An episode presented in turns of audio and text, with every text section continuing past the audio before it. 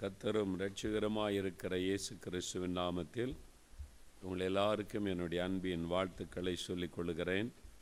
இந்த ஆராதனையில் உங்களோடு பங்கு பெற்று ஆண்டவரை ஆராதிப்பது ஜெபிப்பது ஆண்டுடைய வசனத்தை பகிர்ந்து கொள்வது எனக்கு சந்தோஷமான ஒரு காரியம். எல்லாவற்றிற்கு மேலாக உங்களுடைய ஜெபம் எனக்கு பெரிய ஆசிர்வாதம். அல்லேலூயா இந்த பொதுவாக இந்த மாதிரி கூட்டங்கள் நடத்த போகும்போது ஞாயிற்றுக்கிழமை கடைசி நாள் கூட்டமாக இருக்கிறதுனால நான் இது மாதிரி பகலில் வெளியே போகிறதில்ல ஜெபத்திலேயே இருப்பது கடைசி நாள் கூட்டம்.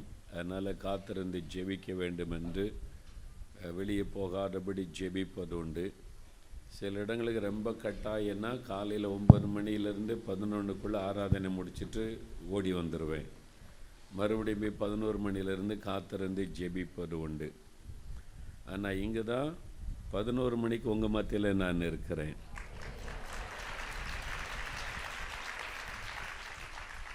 அதற்கு காரணம் உங்களுடைய பாஸ்டர் அவர்கள். இந்த தேவ மனிதருடைய ஒரு தரிசனம். அது மாத்திரமல்ல இந்த மாவட்டத்தில் எங்கே நாங்கள் வந்து ஊழியம் செய்தாலும் சபையாராக வந்து எங்களுக்கு துணை நின்று ஊழியத்தில் உதவி செய்கிறவர்கள்.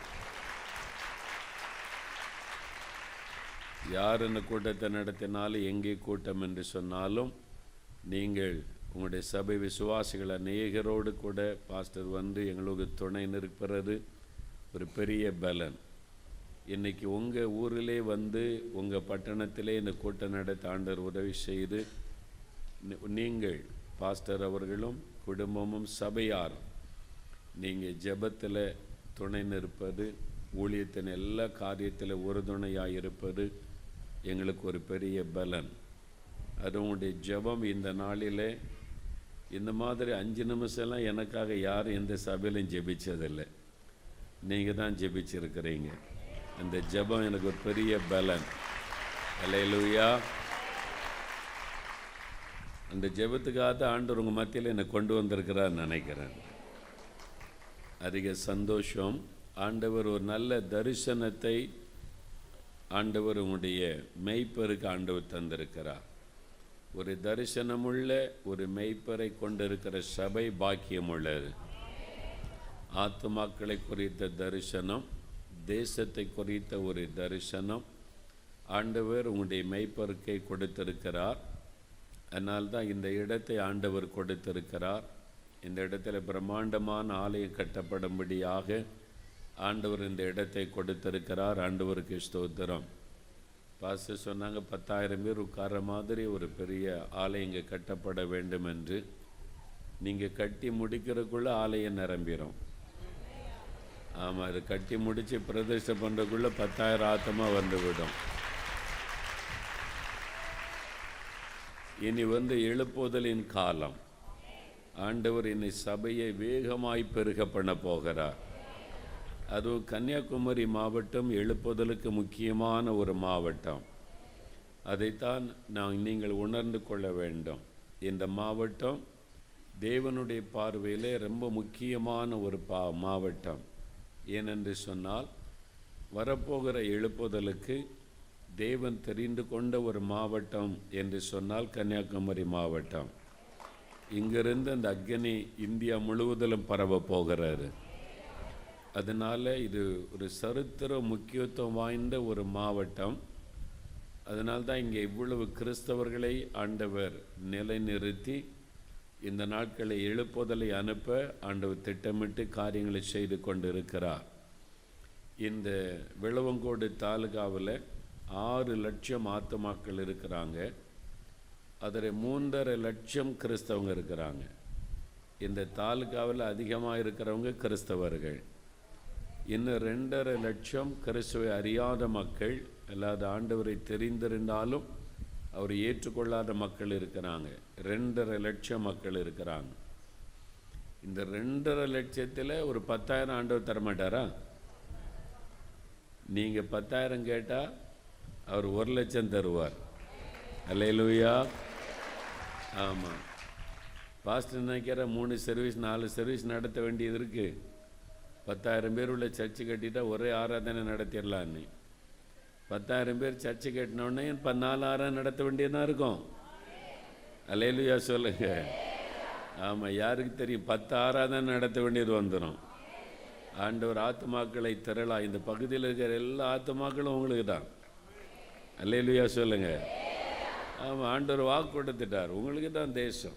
என்னை எழுப்புதல் காலத்தில் எல்லா ஆத்துமாக்களும் கத்தரை தான் ஆராதிக்க போகிறாருங்க.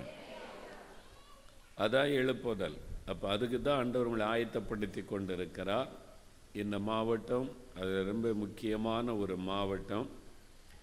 இந்த மாவட்டத்தில் நாலு தாலுக்காக்களில் ஆண்டவர் கூட்டம் நடத்த சொல்லி இப்போ விழுவங்கோடு தாலுக்காவில் இப்போ நடத்துகிறோம். அடுத்த ஆகஸ்ட் மாதத்தில் ரெண்டு தாலுக்காக்களில் நடத்த போகிறோம். அது மாத்திரமல்ல தொடர்ந்து இந்த தாலுக்காக்களில் சிறுவர்கள் மத்தியில் எல்லா சபையில் உள்ள சிறு பிள்ளைகளை கூட்டி ஜெபிக்க வாலிபர்களை கூட்டி ஜெபிக்க இருக்கிற கிறிஸ்தவ மத்தியில் எழுப்புதல் வந்துட்டா போகிறோம் மற்றது பிசாசெல்லாம் தன்னால் ஓடிரும் பாருங்க. நீங்கள் ஒன்றுமே செய்ய வேண்டியதில்லை. நீங்கள் கிறிஸ்தவங்கள்லாம் எல்லாம் ரட்சிக்கப்பட்டு அபிஷேகம் பண்ணி ஜெபிக்க ஆரம்பிச்சிட்டா இந்த மாவட்டத்தில் இருக்க எல்லா பிசாசும் ஓடிரும். அல்லையிலூயா ஆமாம் அப்புறம் எல்லாரும் இயேசு தான் ஆண்டவர் என்று சொல்லி அவரை துதிக்க ஆரம்பிச்சிருவாங்க. அதனால் அந்த மாற்றத்துக்கான வேலை வந்து விட்டார் அதுதான் நம்ம தொடர்ந்து ஜெபிக்கணும். எழுப்புதலுக்கு விரோதமாக எழும்புகிற அந்த மாதிரி அந்தி கிறிஸ்துவின் ஆவி கள்ள உபதேசத்தின் ஆவி சபைக்கு விரோதமாக எழும்புகிற ஆவிகள் முடக்கப்பட ஜெபிக்கணும். ரெண்டாவது வஞ்சிக்கிற ஆவி. தமிழ்நாட்டிலேருந்து தான் எழுப்புதல் உண்டாக போகிறார் அதனால தான் சாத்தான் இன்றைக்கி தமிழ்நாட்டை குறிவைத்து கிரியை செய்கிறான்.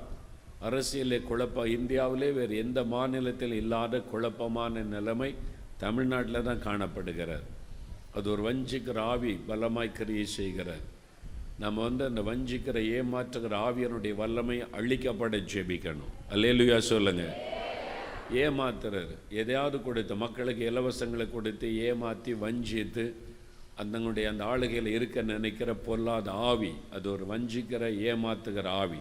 அல்லையோ சொல்லுங்கள் அந்த ஆவி அழிக்கப்படணும் நல்ல லீடர் எங்களுக்கு தமிழ்நாட்டில் வேணும் அப்படி ஜெபிக்கணும். மூன்றாவது நமக்கு பயத்தையும் கலக்கத்தையும் கொண்டு வருகிற ஆவி. எழுப்புதல் வந்தபோது பயமுறுத்தப்பட்டார்கள் ஊழியர்கள். அப்போஸ்தலர்களை பயமுறுத்தினாங்க. ஆனால் அவங்க பயப்படலை. தைரியமாக நின்றார்கள். பயமுறுத்தினாங்க அடித்தாங்க ஜெயிலில் போட்டாங்க சிலரை கொலை பண்ணாங்க. ஆனால் அவங்க பயப்படலை. அது மாதிரி பயத்தை உண்டாக்குற ஆவி. ஆனால் நம்ம யாருக்கும் பயப்படாதபடி நம்ம கத்தருக்கு பயப்படுகிறவர்கள். அல்லையா சொல்லுங்க. தேவனுக்கு பயப்படுகிறவர்கள்.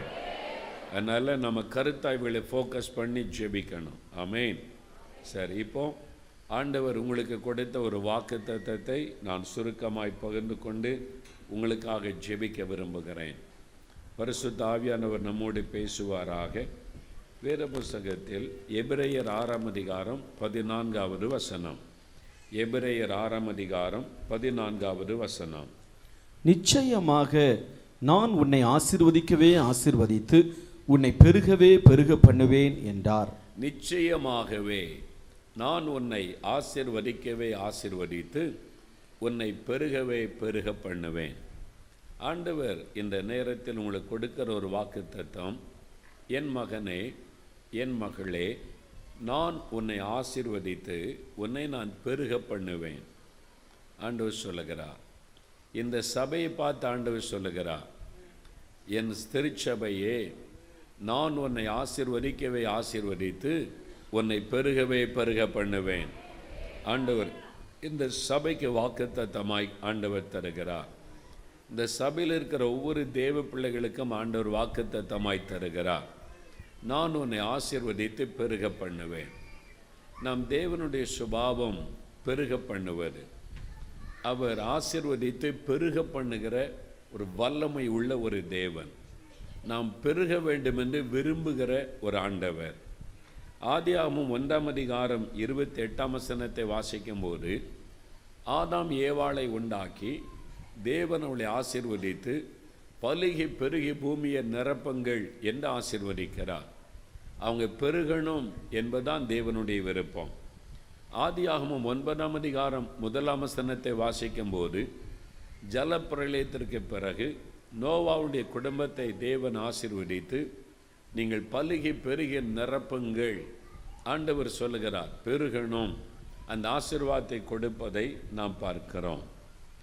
எலியாவின் நாட்களில் நடந்த ஒரு அற்புதம் ஒன்று ராஜாக்கள் பதினேழாம் அதிகாரம் பதினாறாம் வசனத்தை வாசிக்கும்போது சாரிபாத் விதவியின் வீட்டிலே கடைசியாக கலசத்தில் கொஞ்சம் எண்ணெய் இருக்குது அந்த பானையில் கொஞ்சம் மாவு இருக்கிறது இது சுட்டு சாப்பிட்டு சாகத்தான் வேணும். என் அடுத்த நேரம் சாப்பாடு இல்லை என்று அந்த விதவை சொல்லுகிறாள்.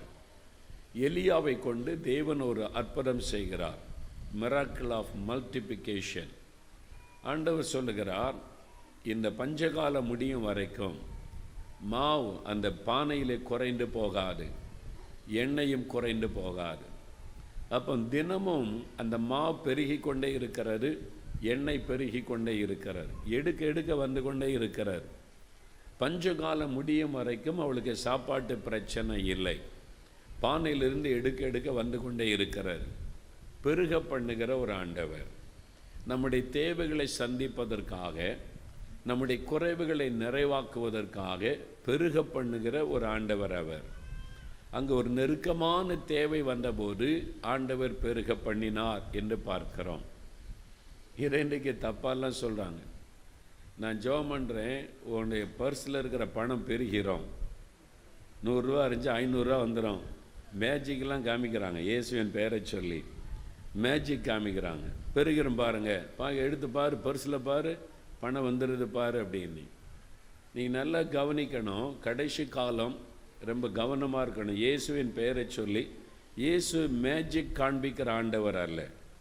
அவர் செய்த ஒவ்வொரு அற்புதத்தையும் கூர்ந்து கவனிங்க. எங்கே ஜனங்கள் தேவையோடு கலங்கி இருந்தார்களோ அவங்க மேலே மனதுருகி ஆண்டவர் அற்புதம் செய்கிறார் எந்த இடத்துல என் வல்லமையை பார்க்குறீங்களா? என்கிட்ட வல்லமருக்கு காமிக்கிட்டோமா? என்ன செய்யணும்? பெருக பண்ணுறேன் பாருங்கள் அதை பண்ணுறேன் பாருங்கள் அப்படி இயேசு செய்யவே இல்லை. இயேசு காணா ஒரு கல்யாண வீட்டில் அற்புதம் செய்தார் என்றால் அந்த கல்யாண வீடை கலங்கின்னு நிற்கிறாரு. ஒரு குறைவில் திருமணம் முடிஞ்சால் அந்த பிள்ளைகளுடைய லைஃப்பில் லைஃப் லாங்காக இவ கல்யாணத்தில் தான் திராட்சரசமே இல்லாமல் போச்சுன்ற ஒரு குற்றம் வந்துடும் அந்த அந்த அந்த குடும்பமே கலங்கி நின்ற சமயத்தில் தான் பிதாவினிடத்தில் அவர் கேட்டு அந்த அற்புதத்தை செய்து அவருடைய துக்கத்தை சந்தோஷமாய் மாற்றுகிறார். ஆண்டவர் பாரு என்கிட்ட வல்லம் இருக்கு பாரு எல்லாம் தண்ணியெல்லாம் கொண்டு வா பாரு மேஜிக் காமிக்கிறேன் பாரு. ஏசு அதெல்லாம் பண்ணவில்லை. ஜனங்கள் மேலே மனதுருகி எந்த வியாதியஸ்தரையும் மனதுருகித்தான் தொட்டு சுகமாக்கினார் இல்லாமல் என் வல்லமையை பாருங்கள் என்று இயேசு எந்த இடத்தில் அற்புதம் செய்யவில்லை. அல்லேலூயா. அப்போ பெருக பண்ணுகிற அற்புதம் உங்கள் வாழ்க்கையில் நடக்கும். நீங்கள் ரொம்ப தேவையில் நெருக்கப்பட்டு கலங்கி இருக்கும்போது ஆண்டவர் உங்களுக்கு அற்புதம் செய்ய முடியும். உங்களுடைய தேவையை சந்திப்பதற்காக அந்த அவசரமான சூழ்நிலையில் அந்த இக்கட்டிலிருந்து உங்களுக்கு ஒரு விடுதலை கொடுப்பதற்காக ஆண்டவர் பெருக பண்ணுவார். பாருங்க ஆண்டவர் பெருக பண்ணுகிறார். அதே மாதிரி எலிசாவின் நாட்களிலும் நடந்தது. ரெண்டு ராஜாக்கள் நாலாம் அதிகாரம் முதலாம் வசனம் முதல் வாசிக்கும் போது ஒரு தீர்க்கதரிசனுடைய மனைவி வந்து சொல்லுகிறாள் கடன்காரர்கள் என் பிள்ளையை அடிமையாக கொண்டு போக கேட்குறாங்க. நான் என்ன பண்ணுறது என்னுடைய கணவர் உண்மையாக தான் ஊழியம் செய்தார். கடன் பிரச்சனையில் சிக்கி கொண்டோம். இப்போ கடன்காரர்கள் நெருக்கிறாங்க என்ன பண்ணுறதுன்னு தெரியல. அந்த விதவை கலங்கி நெருக்கும் போது எலிசா சொல்ல என்ன இருக்குது? ஒரு கொடை எண்ணெய் தான் இருக்குதுங்க. அவள் பதில் சொல்லும் ஒரு ஒரு கொடை எண்ணெயே அல்லாமல் வேறு ஒன்றும் இல்லை. என்கிட்ட எண்ணெய் இருக்குன்னு கேட்டால் ஒரு கொடை எண்ணெய் இருக்குன்னு சொன்னால் போதும்ல. எண்ணெயே அல்லாமல் வேறு ஒன்றும் இல்லை. சிலர் எப்போவுமே பஞ்சப்பாட்டு பாடுறதே நம்முடைய வேலை. ஆண்டவர் உங்களுக்கு எனக்கு ஒன்றுமே இல்லை. ரொம்ப கஷ்டங்க அப்படின்னு. அவன் கழுத்தில் பார்த்தா நாற்பது பவுனுக்கு நகை தொங்கும். ஒன்றுமே இல்லைங்க கஷ்டப்படுறவங்கம்மா. எவ்வளோ தப்பானது பாருங்க. நம்ம கொஞ்சம் யோசிக்கணும். ஆண்டவர் ஏற்கனவே ஒன்றுமே இல்லை அப்படின்னு சொல்லக்கூடாது. இருக்குது.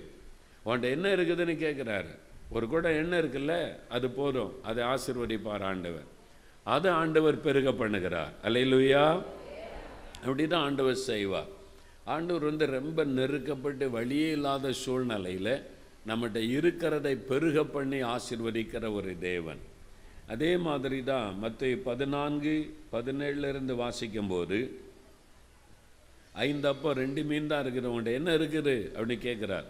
ஜனங்கள்லாம் சாப்பிடணும் இவ்வளோ பேர் இருக்கிறாங்க ஆயிரக்கணக்கா. அண்ட் உங்கள்கிட்ட என்ன இருக்குன்னு கேட்குறார். ஐந்தப்போ ரெண்டு மீன் தான் இருக்குது அது போதும் கொண்டு வாங்க. ஆண்டவர் அதை ஆசிர்வதித்து பெருக பண்ணுகிறார். ஆண்டவர் பெருக பண்ணுகிற தேவன். அவர் தான் சொல்லுகிறார் நான் உன்னை ஆசிர்வதித்து பெருக பண்ணுவேன். உன் குடும்பத்தை நான் பெருக பண்ணுவேன். உன்னுடைய ஆசிர்வாதத்தை பெருக பண்ணுவேன். நம்முடைய ஆவிக்குரிய வாழ்க்கையில் அபிஷேகத்தை பெருக பண்ணுகிற தேவன். ஜெப வாழ்க்கையை பெருக பண்ணுகிற தேவன். விசுவாசத்தை பெருக பண்ணுகிற தேவன். ஊழியத்தின் எல்லைகளை பெருக பண்ணுகிற தேவன். உங்களுடைய எல்லைகளை பெருக பண்ணுகிற தேவன். அவர் பெருக பண்ணுவது அவருடைய சுபாவம்.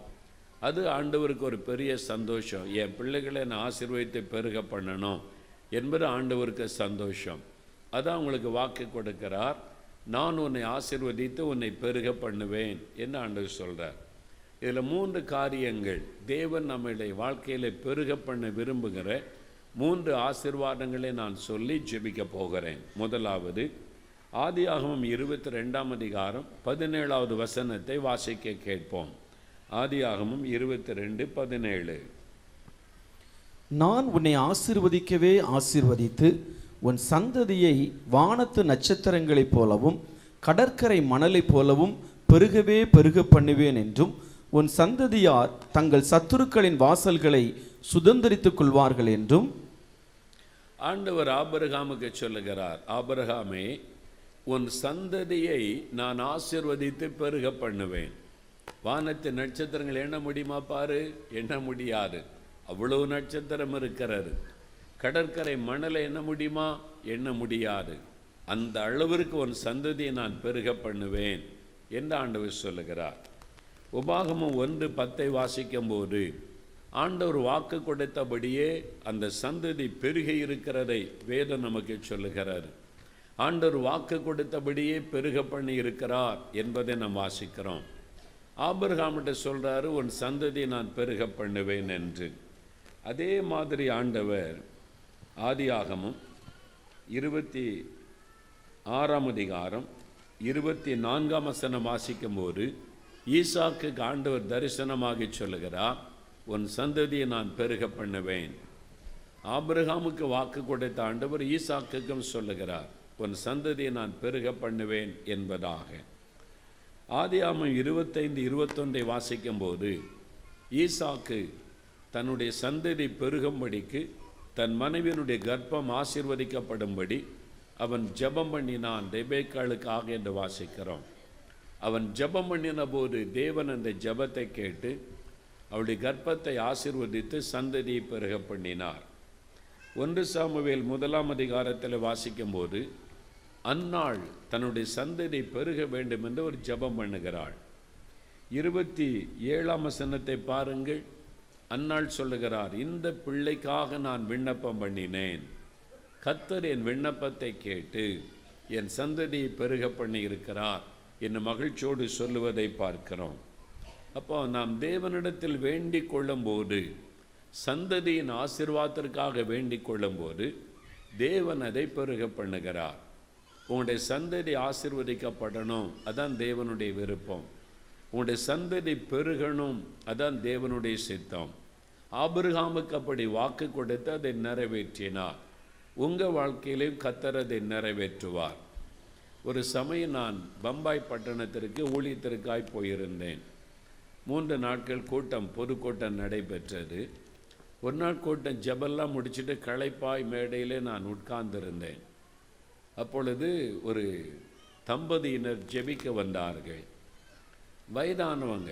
ஒரு வயதான தகப்பனாரின் தாயாரும் வந்து முழங்கால் படியிட்டு ஐயா எங்களுக்காக நீங்கள் ஜெபிக்கணும்னு கேட்டார்கள். நான் அவங்களை பார்த்த வயசான ஒரு தாய் தகப்பன் அப்பாவிடத்தில் கேட்டேன் என்ன காரியத்தை உங்களுக்கு நான் ஜெபிக்கணும்னு கேட்டேன். எங்களுக்கு குழந்தை இல்லை. குழந்தைக்காக நீங்கள் ஜெபிக்கணும் அப்படின்னு கேட்டார்கள். அவங்க பார்த்தா வயசானவங்களா இருக்கிறாங்க. ஆனால் குழந்தைக்காக ஜெபிக்கணும்னு கேட்குறாங்க எனக்கு கொஞ்சம் ஆச்சரியம். நான் அவளை பார்த்து கேட்டேன் திருமணமாகி எத்தனை வருடம் ஆயிற்று? என்று. அவன் சொன்னாங்க இருபத்தஞ்சி வருஷம் ஆயிற்று. அப்படின்னு சொன்னாங்க. இருபத்தைந்து வருஷம் கடந்துட்டு வயசானவங்கள அவங்க இருக்கிறாங்க.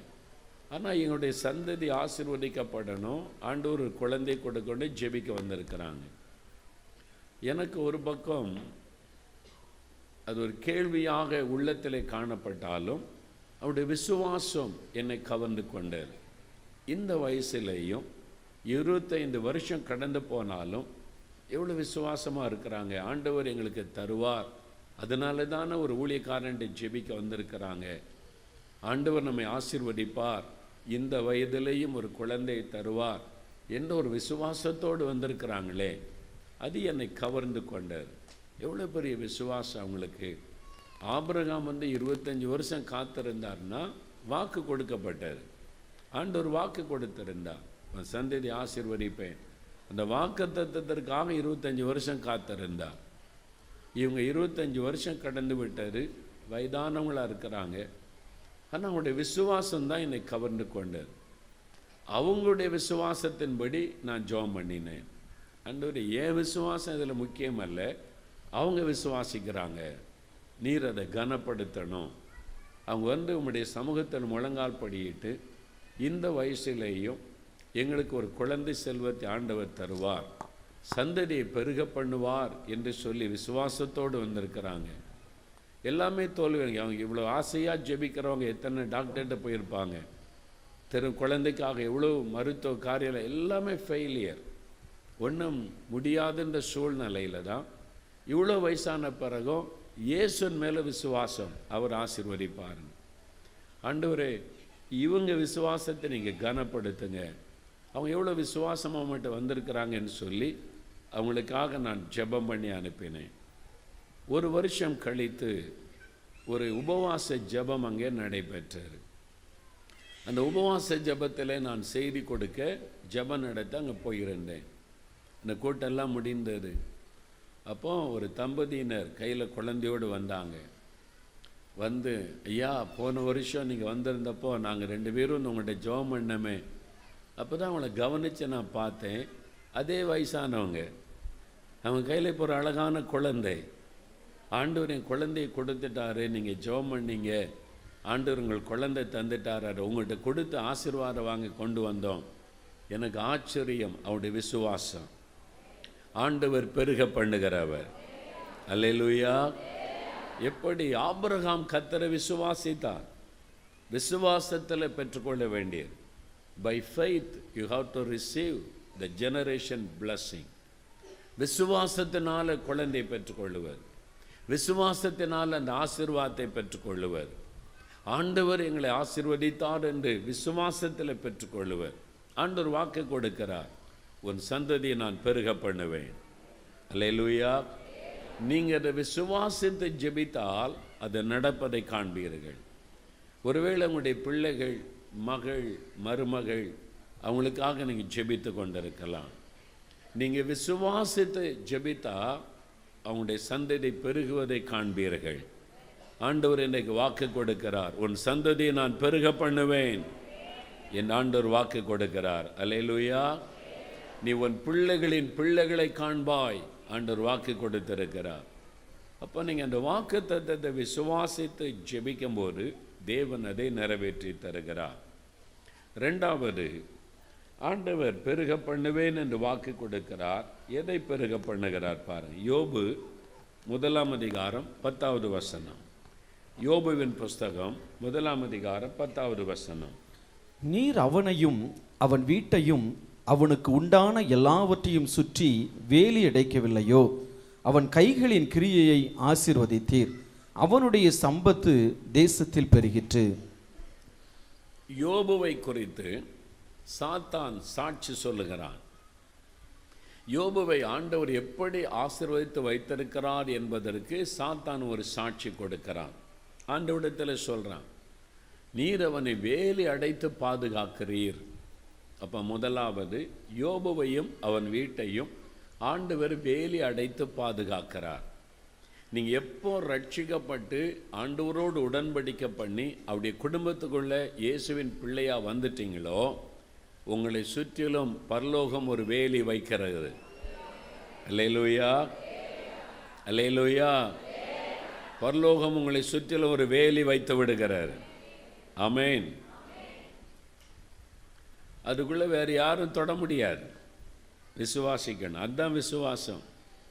நான் வந்து இயேசுவின் குடும்பம் இயேசுவுக்கு நாங்கள் சொந்தம் பரலோகம் எங்களை கண்காணிக்கிறது என்று சொல்லி. சில இடங்களில் பார்த்தீங்கன்னா சில நிலங்கள் இருக்கும். சும்மா அப்படியே கிடக்கும். யாரும் உள்ளே நுழைய மாட்டாங்க. இரும்பெல்லாம் கிடைக்கும். யாரும் போய் தொட மாட்டாங்க. ஏன்னா எழுதி போட ரயில்வே நிலம். இந்த நிலம் ரயில்வேக்கு சொந்தம். ரயில்வேக்கு தனி போலீஸ் இருக்குது. அதனால திருடுறதை கூட ரயில்வே இதில் திருட ரொம்ப பயப்படுவாங்க. பிடிச்சா அவ்வளோதான் பயங்கரமான இது. ஏன்னா அது சென்ட்ரல் கவர்மெண்ட் இங்கே ஆளை வேணால் ஏமாத்தில் எம்எல்ஏ ஃபோன் பண்ணுவார். எங்கள் ஆள் தான்ப்பா திருடனா கூட விட்டுருப்பான் பாரு. திருடனுக்கு துணை போகிற ஆட்கள் தானே இங்கே இருக்காங்க. அதனால தான் அவங்களும் திருடுறாங்க கொள்ளடிக்கிறாங்க கோடி கோடியாக அங்கே அந்த சென்ட்ரல் கவர்மெண்ட்னா ஒரு பயம். அவங்களுக்கு பயம் இது வந்து அந்த இடம் அவங்களுக்கு சொந்தம். ஏ அந்த இதை தொட்டுறாருங்கப்பா சென்ட்ரல் கவர்மெண்ட் ரயில்வேக்கு சொந்தம். ஒரு சென்ட்ரல் கவர்மெண்ட்டுக்கு சொந்தத்துக்கு அவ்வளோ பெரிய பாதுகாப்புன்னா நம்ம வந்து பரலோகத்தின் சொத்துக்கள். நம்மெல்லாம் யார்? பரலோகத்தின் சொத்துக்கள். தொற்ற முடியுமா யாராவது? அல்லேலுயா சொல்லுங்க. உன்னை தொடுகிறவன் அவருடைய கண்மணியை தொடுகிறான். அவர் கண்ணின் மணியை கை வச்சு தொற்ற முடியுமா யாராவது? நீங்கள் அதை விசுவாசிக்கணும். அல்லேலுயா சொல்லுங்க. நானும் என் குடும்பம் இயேசுவுக்கு சொந்தம். எங்களை சுற்றிலும் ஆண்டவர் வேலி அடைச்சி பாதுகாக்கிறாரு. நாங்கள் அவருக்கு சொந்தம். தினம் அப்படி சொல்லி ஆண்டவர் துதிச்சு பாருங்க. அந்த பாதுகாப்பை நீங்கள் உணருவீங்க. அல்லேலுயா. ஜவமணி என்னத்தை கண்டோம்? சர்ச்சுக்கு போயினா இப்படியே சலித்து சலித்து வாழ்ந்து ஆசீர்வாதத்தை நம்ம இழந்து போனோம். அப்படி இல்லை ஆண்டவர் நமக்கு வச்சிருக்கிற பாக்கியத்தை நினச்சி பாருங்க. ஆண்டவர் நமக்காக தூதர்களுக்கு கட்டளை எடுக்கிறாராம் அல்லேலுயா சொல்லுங்கள் ஒரு முதலமைச்சர் வந்தால் போலீஸ் வரும். கருப்பு பூனை படை கருப்பு ட்ரெஸ் போட்டுக்கிட்டு இப்போ அதை துப்பாக்கி தூக்கிட்டு வருவாங்க. யாரும் நெருங்க முடியாதுன்னு. ஆனால் சில சில ஆட்கள் நினச்சா அவங்களையும் அழிச்சே பண்ணிடுறாங்க. அந்த பாதுகாப்பெல்லாம் உடைச்சிடுறாங்க. ஆனால் நமக்கு பாதுகாப்பு எங்கேருந்து வர்றாங்க? பரலோகத்தில் தூதர்கள் கட்டளையிட்டு வரான். அவங்கள யாராவது தொட முடியுமா? அப்போ ரொம்ப சரியான பாதுகாப்போடு இருக்கிறவங்க யார் தான் சொல்லுங்க ஆமேன்னு சொல்லுங்க. பைபிள் எழுதியிருக்கல நமக்கு? சாத்தானே சொல்கிறா நீர் வேலு இடைச்சல பாதுகாக்கிறீர் என்னால் தொட முடியலையே. அப்போ ஆண்டவர் நம்மை சுற்றி வேலி அடைச்சு பாதுகாக்கிறார். அதான் சொல்லப்பட்டிருக்கு. அப்புறம் சாத சாத்தான் சொல்கிறான் அவன் என்ன செஞ்சாலும் ஆசீர்வாதம் பண்ணுறீங்களே அவன் வந்து கிழங்கு போட்டால் பல மடங்காக விளையுது. அவன் வாழை போட்டால் நல்ல கொலை கொலை வருது நிறைய செழிப்பு வருது. யோபு என்ன கை வச்சாலும் பிளஸ்ஸிங் ஆசீர்வாதம்.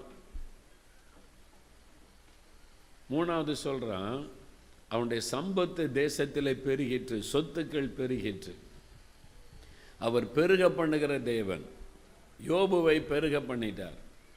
யோபு பார்க்க யாராவது வந்தால் சொல்லுவாங்க இங்கேருந்து கண்ணு கட்டின தூரம் வரைக்கும் நிலெல்லாம் யாருக்கு சொந்தம்? யோபுக்கு சொந்தங்க. இந்த தோட்டெல்லாம் யோபுக்கு சொந்தம். இந்த பாருங்கள் இந்த ஆயிரக்கணக்கான ஒட்டங்கள் பாருங்கள் எல்லாம் யோபுக்கு சொந்தம். பெருகிட்டே இருக்கு. அவர் பெருக பண்ணுகிற தேவன். அல்லேலூயா. அப்போ உங்களை ஆண்டவர் பெருக பண்ண விரும்புகிறார். உடைய வருமானத்தை பெருக பண்ணுவார். உடைய சொத்துக்களை பெருக பண்ணுவார். உடைய ஆசிர்வாதத்தை பெருக பண்ணுவார். அதான் ஆண்டவருக்கு விருப்பம். அதான் தேவனுடைய விருப்பம். நீங்கள் விசுவாசித்தா அந்த ஆசிர்வாதத்தை பெற்றுக்கொள்ள முடியும். நீங்கள் பெருகணும் என்பதான் ஆண்டவருக்கு விருப்பம். நாங்கள் வந்து எழுபத்தி எட்டாம் வருஷம் இயேசுடிக்கிற ஒளிய சின்ன ஜபக்குழுவாக ஆரம்பிக்கப்பட்டது. நாங்கள் வந்து இடம் இல்லாமல் ஒரு தென்னந்தோட்டத்தில் தான் திறப்பின் வாசல் ஜபெல்லாம் நடத்துவோம். அப்போ ஆண்டவர்கிட்ட ஜெபம் பண்ணோம். அப்போ ஆண்டவர் வாக்கு கொடுத்தா நான் ஒரு இடம் தருவேன் அதில் தேவனுடைய வீடை கட்டுங்க அப்படின்னு சொல்லி. அதே மாதிரி கத்தர் ஒரு இடம் கொடுத்தார் ஒருத்தர் வந்து எனக்கு ஒரு அரை ஏக்கர் நிலம் இருக்குது மெயின் ரோட்டில் அது ஆண்டவர் உங்களை ஊழித்து கொடுக்க சொல்கிறாரு அதில் நீங்கள் இந்த ஜெப வீடு கட்டுங்கன்னு சொல்லி அவங்க அரை ஏக்கர் நிலம் ஃப்ரீயாக தந்துட்டாங்க. அதில் தான் முதல் தேவனுடைய வீடுன்னு இருக்கு பாருங்கள் வானத்தின் வாசல் அங்கே கட்டப்பட்டது. அது எங்களுக்கு பெரிய விஷயம். அரை ஏக்கர் நிலம் அந்த காலத்தில் கிட்டத்தட்ட நாற்பது வருஷம். அப்போ வந்து பெரிய விஷயம் அரை ஏக்கர் நிலம் மெயின் ரோட்டில் கிடச்சிருக்குது. அப்பா ரொம்ப சந்தோஷமாக கட்டுறோம்.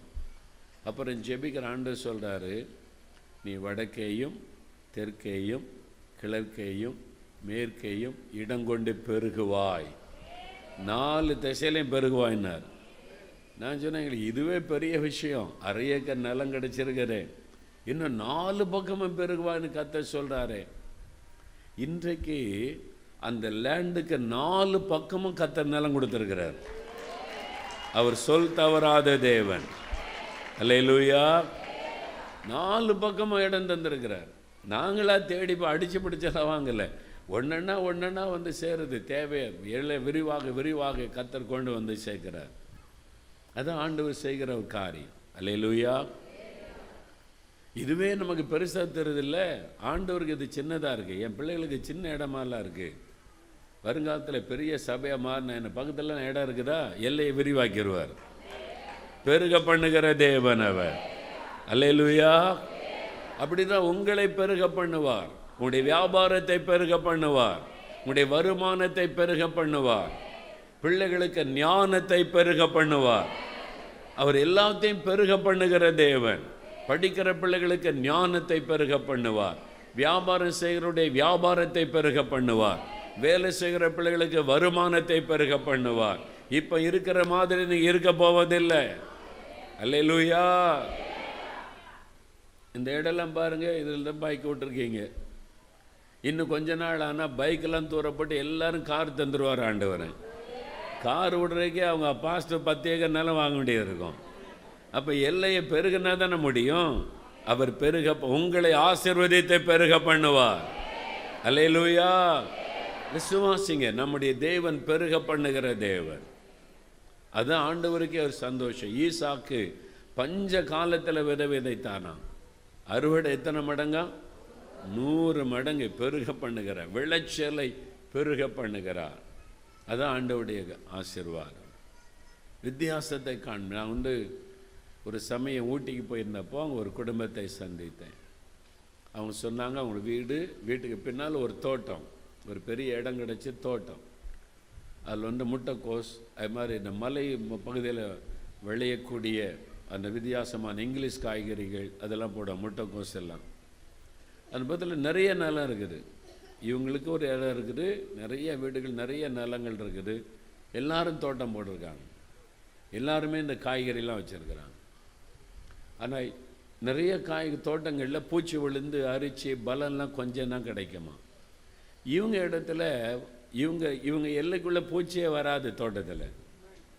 எல்லாம் பெருசு பெருசாக இருக்குது காய்கறிலாம். செழிப்பாக இருக்குது. பக்கத்து வீட்டெல்லாம் கேட்குறாங்களாம் எங்கள் தோட்டம்லாம் இப்படி தான் இருக்குது உங்கள் தோட்டத்தில் மட்டும் பெருசு பெருசாக இருக்குது. ஒரு பூச்சி விழலை என்ன அப்படின்னு கேட்டால் இது வந்து கத்தர் எங்களுடைய தோட்டத்தை வேலி அடைச்சி பாதுகாக்கிறார்.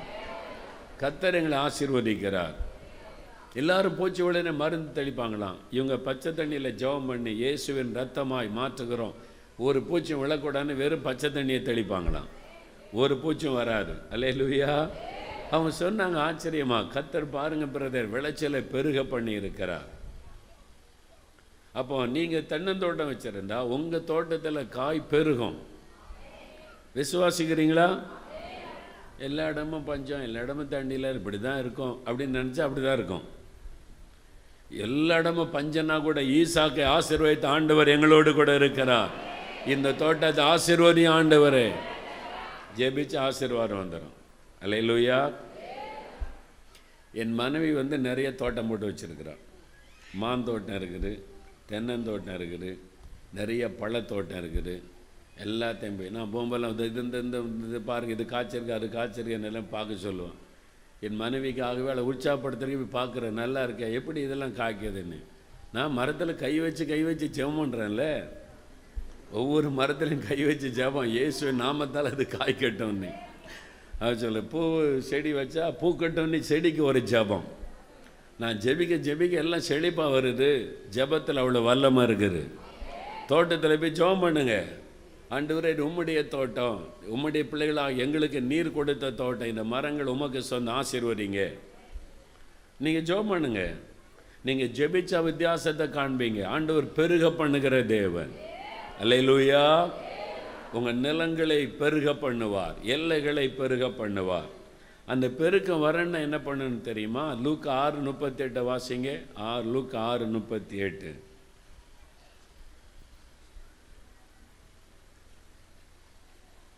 கொடுங்கள் அப்பொழுது உங்களுக்கும் கொடுக்கப்படும்.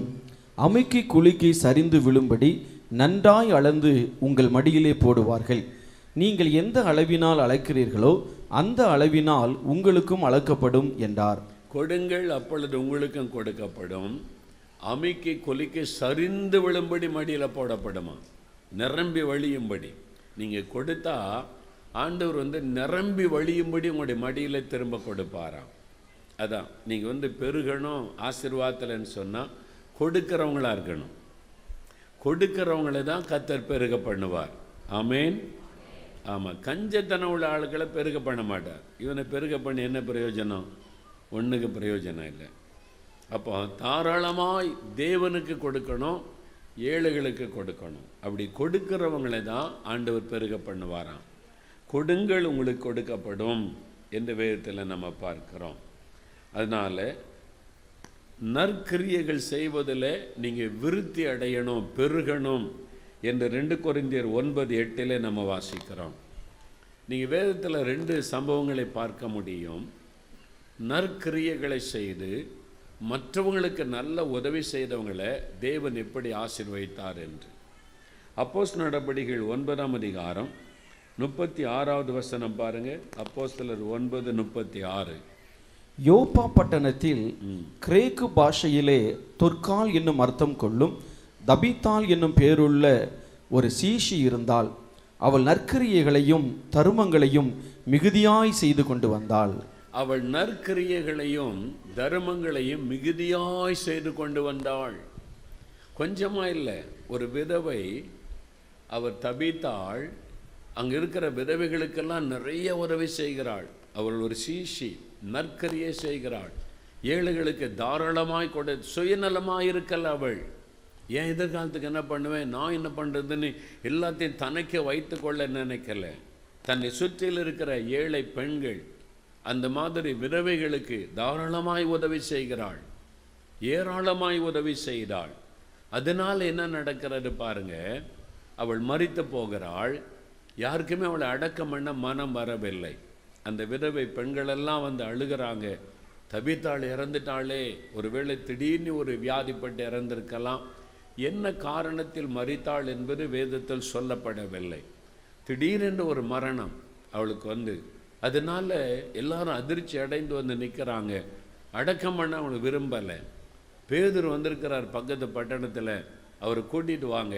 எதுக்கு செத்து போன ஆளுக்கு ஜெபம் பண்ணேன் ஆண்டவர் இவளை உயிரோடு எழுப்பி விடுவார் என்கிற ஒரு விசுவாசம் அந்த பெண்களுக்கு இருந்தது. அவளை அடக்கம் பண்ண யாருமே விரும்பலை. ஏன்னு சொன்னால் அவ்வளவு நற்கரியை செய்திருக்கிறாள். நல்லதை செய்திருக்கிறாள். பேதர்வை கூட்டிகிட்டு வந்து எல்லாரும் சொல்கிறாங்க அழுகிறாங்க. பாருங்க இவங்க எனக்கு எவ்வளோ உதவி செய்தாங்க. எங்களெல்லாம் அவங்க பிள்ளைகளைப் போல் பராமரித்தாங்க இவ்வளோ நன்மை செய்திருக்கிறாங்க. அவங்க உயிரோடு இருந்தால் இத்தனை பேருக்கு நன்மை செய்வாங்க என்பதாக அழுகிறார்கள். பேதர் எல்லாத்தையும் கவனிச்ச உடம்போது அவருக்குள்ள தீர்மானத்தை ஆவியானவர் கொடுக்கிறார். இவள் உயிரோடு இருக்கணும். அலையலுயா இவள் உயிரோடு இருந்தால் இன்னும் நிறைய பேருக்கு நன்மை செய்வாள். அதனால் இவள் உயிரோடு இருக்கணும். ஆயுசு நாட்களை ஆண்டவர் பெருக பண்ணணும். இவருடைய ஆயுசு நாள் முடிஞ்சு போச்சுது விடக்கூடாது இன்னும் பெருக பண்ணணும். பேதர் ஜோம் அணுகிறார். கத்தரை நோக்கி ஜெபித்து தபித்தாளை பார்த்து எழுந்துருன்னு சொன்னோன்னே உயிர் பெற்று விட்டாள் யோசித்து பாருங்க செத்து போன அந்த பெண் பல மணி நேரம் கழித்து உயிரோட பேதர் கொண்டு வந்து நிறுத்துகிறார். அவள் சுயநலமாக இருந்திருந்த ஆண்டவர் உயிரோடு எழுப்பியிருப்பாரா? பேதர்வே சொல்லியிருப்பார் ஒன்றுக்கும் பிரயோஜனம் இல்லை அடக்க ஆராதனை பாருங்கப்பான்னு சொல்லியிருப்பார். இவளால் என்ன பிரயோஜனம்? அடுத்த ஆளுக்கு நயா பைசா பிரயோஜனம் கிடையாது. இவள் உயிரோடு இருந்தான்னா பல்லவத்து போய் சேரட்டும் அப்படின்னு சொல்லியிருப்பார். ஆனால் அவள் அநேகருக்கு நன்மை செய்ததுனால தான தர்மங்கள் செய்ததுனால இவள் உயிரோடு இருந்தால் இன்னும் நிறைய பேருக்கு நன்மை செய்வாள். இயேசுவை நாம் அதில் மகிமைப்படும். அதனால் அவருடைய ஆயுசு நாட்கள் கூட்டப்படணும். அவருடைய ஆயுசு நாட்கள் பெருக வேண்டும். ஆண்டவிடத்திலே ஜபம் பண்ணுகிறார். அதனால் ஆண்டவர் மறித்து போன தபித்தாள உயிரோடு எழுப்பி அவருடைய ஆயுசு நாளை கூட ஆண்டவர் பெருக பண்ணுகிறார். எனக்கு அன்பானவர்களே நம்ம கொடுக்கணும். மற்றவங்களுக்கு தாராளமாய் கொடுக்கணும். நம்ம உதவி செய்வதற்கு கரத்தை நீட்டணும். அப்படி தான தர்மம் செய்யவும் நன்மை செய்யவும் மறவாமல் இருந்தால் ஆண்டவர் உங்களை பெருக பண்ணுவார். நிரம்பி வழியும்படி ஆசீர்வதிப்பார். அப்போ சில பத்தாதிகாரத்தில் கொர்னலிவை குறித்து வாசிக்கிறோம். அவர் மிகுந்த தர்மங்களை செய்து வந்தாராம்.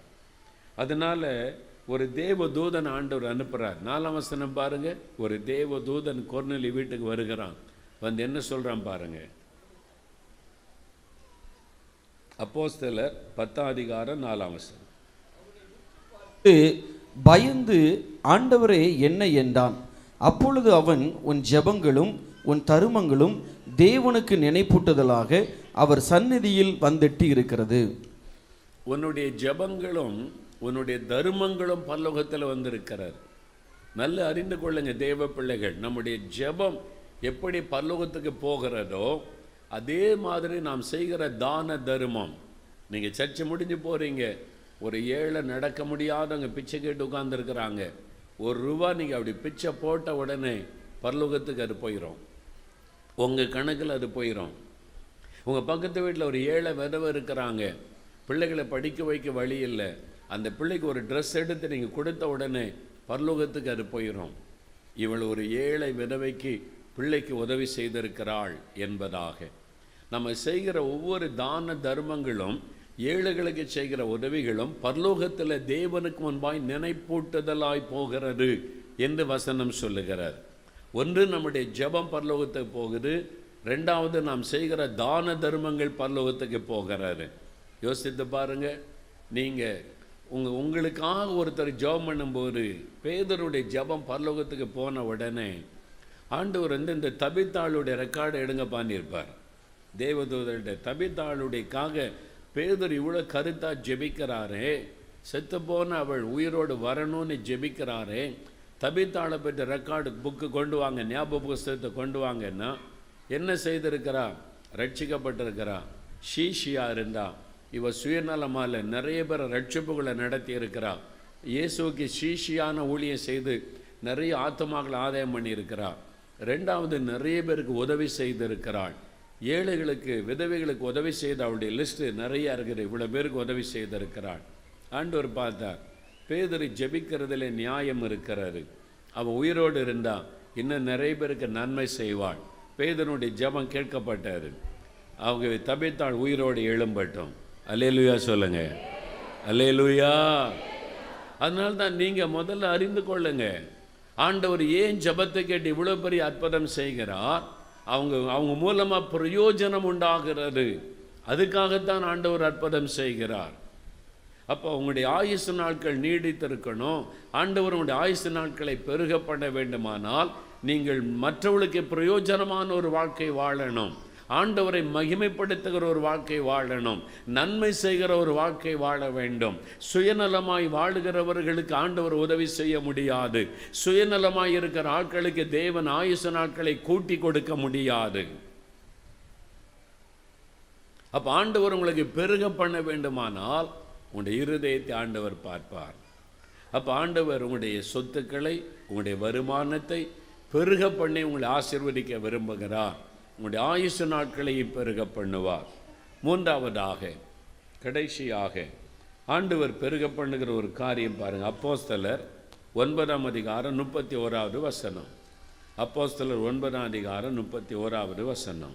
அப்பொழுது யூதேயா கலிலேயா சமாரியா நாடுகளிலெங்கும் சபைகள் சமாதானம் பெற்று பக்தி விருத்தியடைந்து கர்த்தருக்கு பயப்படுகிற பயத்தோடும் பரிசுத்த ஆவியின் ஆறுதலோடும் நடந்து பெறுகினேன் சபைகள் நடந்து பெருகின. மூன்றாவது ஆண்டவர் சபையை பெருக பண்ணுகிறார். ஆண்டோடைய வார்த்தை சொல்லுகிறது யூதையா கலிலேயா சமாரியா நாடுகளில் எங்கும் சபைகள் பெருகிற்று. எருசலேமில் ஆரம்பிக்கப்பட்ட சபை. அப்போஸ் நடவடிக்கைகள் ரெண்டாம் அதிகாரம் நாற்பத்தி ஓராம் வசனம் வாசிக்கும் போது வெந்தை கோஸ்தினால் ஆவியானர் ஊற்றப்பட்ட போது முதலாவது மூவாயிரம் பேர் ரட்சிக்கப்படுகிறார்கள் நூற்றி இருபது பேரில் ஆரம்பிக்கப்பட்ட சபை சாயங்காலத்தில் மூவாயிரத்தி நூற்றி இருபது பேராக சபை பெருகுகிறது. அப்போ முதல் நாளிலே மூவாயிரம் ஆத்தமாக சேர்க்கப்படுகிறாரு அப்போ சில நான்காம் அதிகாரம் நான்காம் ஸ்தனத்துக்கு வரும்போது ஐயாயிரம் பேர் ரட்சிக்கப்படுகிறார்கள் சபை பெருக ஆரம்பிக்கிறது எருசலேமில். இப்போ எட்டாயிரத்தையும் தாண்டி விட்டது சபையில். ஐந்தாம் அதிகாரம் பதினான்காம் வசனத்திற்கு வரும்போது திரளான ஸ்திரிகளும் புருஷர்களும் விசுவாசம் உள்ளவர்களானார்கள். எருசலேமில் முதல்ல மூவாயிரம் ஐயாயிரம் இப்போ திரளான ஸ்திரீகள் புருஷர்கள். முதல் நாளில் இன்னைக்கு எவ்வளோ பேர் ஞானஸ்தானம் எடுத்தாங்க அப்படின்னு கேட்டால் முதல் நாளில் மூவாயிரம் ரெண்டாவது நாளில் ஐயாயிரம் இன்றைக்கு எண்ண முடியல? கூட்டம் கூட்டமாக வந்துக்கிட்டே இருக்காங்க. ஐயோ எத்தனை ஆயிரம்னு சொல்ல முடியல. திரளான புருஷரும் ஸ்திரீகளும் சபை வளருகிறது. அதான் ஆண்டவுடைய விருப்பம். சபைனா வளர்ந்து பெருகணும். அந்த சபை வளர்ந்து பெருகுகிறாரு ஆத்துமாக்கள் கூட்டம் கூட்டமாக ரட்சிக்கப்பட்டு சபை பக்கம் திரும்பி கொண்டே இருக்கிறார்கள். அப்போஸ் நடவடிக்கைகள் ஆறாம் அதிகாரம் ஏழாம் வசனம் வாசிக்கும் போது எருசலேமிலே சீஷருடைய தொகை மிகவும் அதிகமாய் பெருகிற்று. வசனம் சொல்லுகிறது எருசலேமிலே சீஷருடைய தொகை மிகவும் அதிகமாய் பெருகிற்று. எண்ண முடியலை. நிறைய ஸ்ரீ ஆயிரக்கணக்காக வந்து விட்டார்கள். வேத அறிஞர்கள் சொல்கிறாங்க அப்போ சில நாலாம் அதிகாரத்தில் திரளான விசுவாசிகள் என்று நாம் முப்பத்தொன்று முப்பத்தி ரெண்டில் வாசிக்கிறோம். அப்பொழுது எருசலேமிலே இருபத்தி நாலாயிரம் விசுவாசிகள் இருந்திருக்கிறார்கள் என்று வேத அறிஞர்கள் சொல்கிறாங்க ரெண்டாம் அதிகாரத்தில் தான் சபை ஆரம்பிக்கப்படுகிறது. நாலாம் அதிகாரம் வருவதற்குள்ளே இருபத்தி நாலாயிரம் விசுவாசிகள் எருசலேமிலே. அப்போ சபை வேகமாய் வளர்ந்து பெருகுகிறது. புதுசு புதுசு ஆத்மாக்கள் ரட்சிக்கப்பட்டு சபையில் சேர்க்கப்படுகிறார்கள். அப்போ சில ரெண்டாம் அதிகாரம் கடைசி வசனம் சொல்லுகிறது அனுதினமும் ரட்சிக்கப்படுகிறவர்கள் சபையில் சேர்க்கப்பட்டார்கள். தினமும் ஞான ஸ்நானம் தினமும் ஜனங்கள் சேர்க்கப்படுறாங்க. தினமும் புது புது ஆத்மா ரட்சிக்கப்படுகிறார்கள். சபை வளர்ந்து பெருகுகிறது. அப்புறம் எட்டாம் அதிகாரத்தில் வரும்போது சமாரியாவுக்குள்ளே சபை பரவுகிறது. சமாரியாவுக்குள்ளே. ஒன்பதாம் அதிகாரம் வருவதற்குள்ளாக யூதையா கலிலையா சமாரியா நாடுகள் முழுவதிலும் எல்லா இடத்துல சபைகள் எல்லா கிராமத்தில் பட்டணத்தில் சபைகள் வளர்ந்து பெருகுகிறது. எருசலவில் பிரம்மாண்டமான சபை வளர்ந்து பெருகிவிட்டது. இதுதான் தேவனுடைய விருப்பம். இதுதான் தேவனுடைய சித்தம்.